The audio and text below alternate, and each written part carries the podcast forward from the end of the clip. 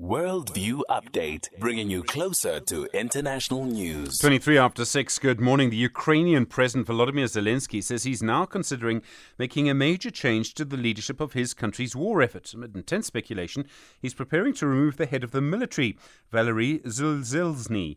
There's been reports of tensions between the two men for several months. Ukraine's counteroffensives against Russia appear to have stalled, while in the US, Congress and the Senate have refused to accept a deal that would give Ukraine more weapons to fight Russia.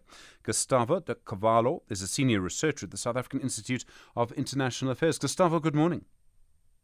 Good morning, Stephen.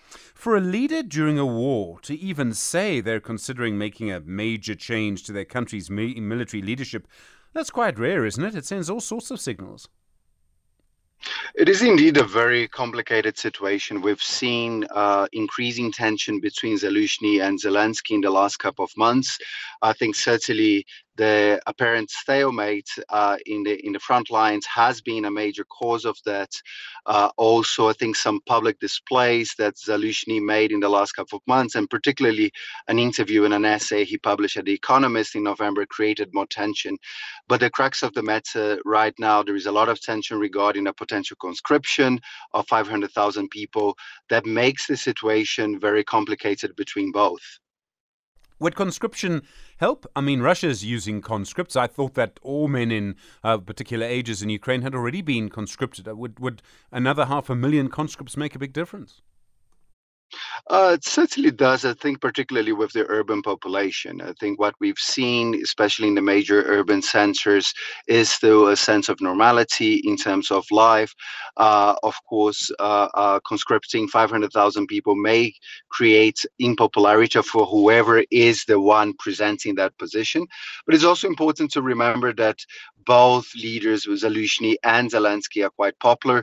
Uh, arguably, Zaluzhnyi being even more popular than Zelensky himself. So I think there is concerns around that. There's been divisions on how to be done, uh, the conscription would be done, and a lot of divisions within Ukrainian parliament, including the opposition, coming to the forefront on that.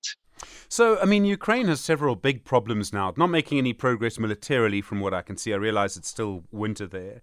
Um, it's dependent on the US and the European Union, or, or the West, however you want to term it.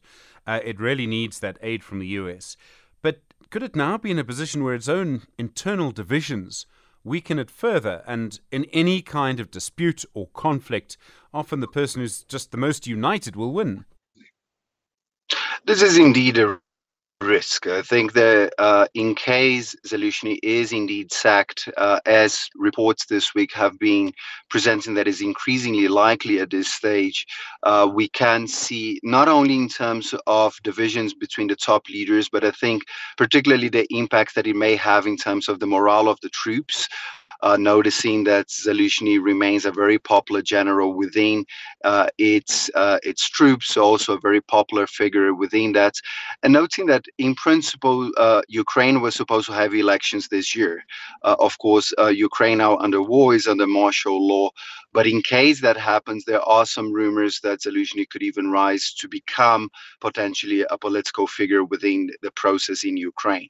Sure. I mean, all of this, uh, Moscow must be watching with keen interest. I mean, for them, this is probably all good news.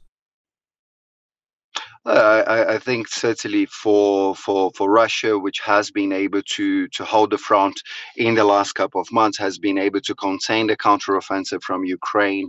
Uh, it is important to to see what happens.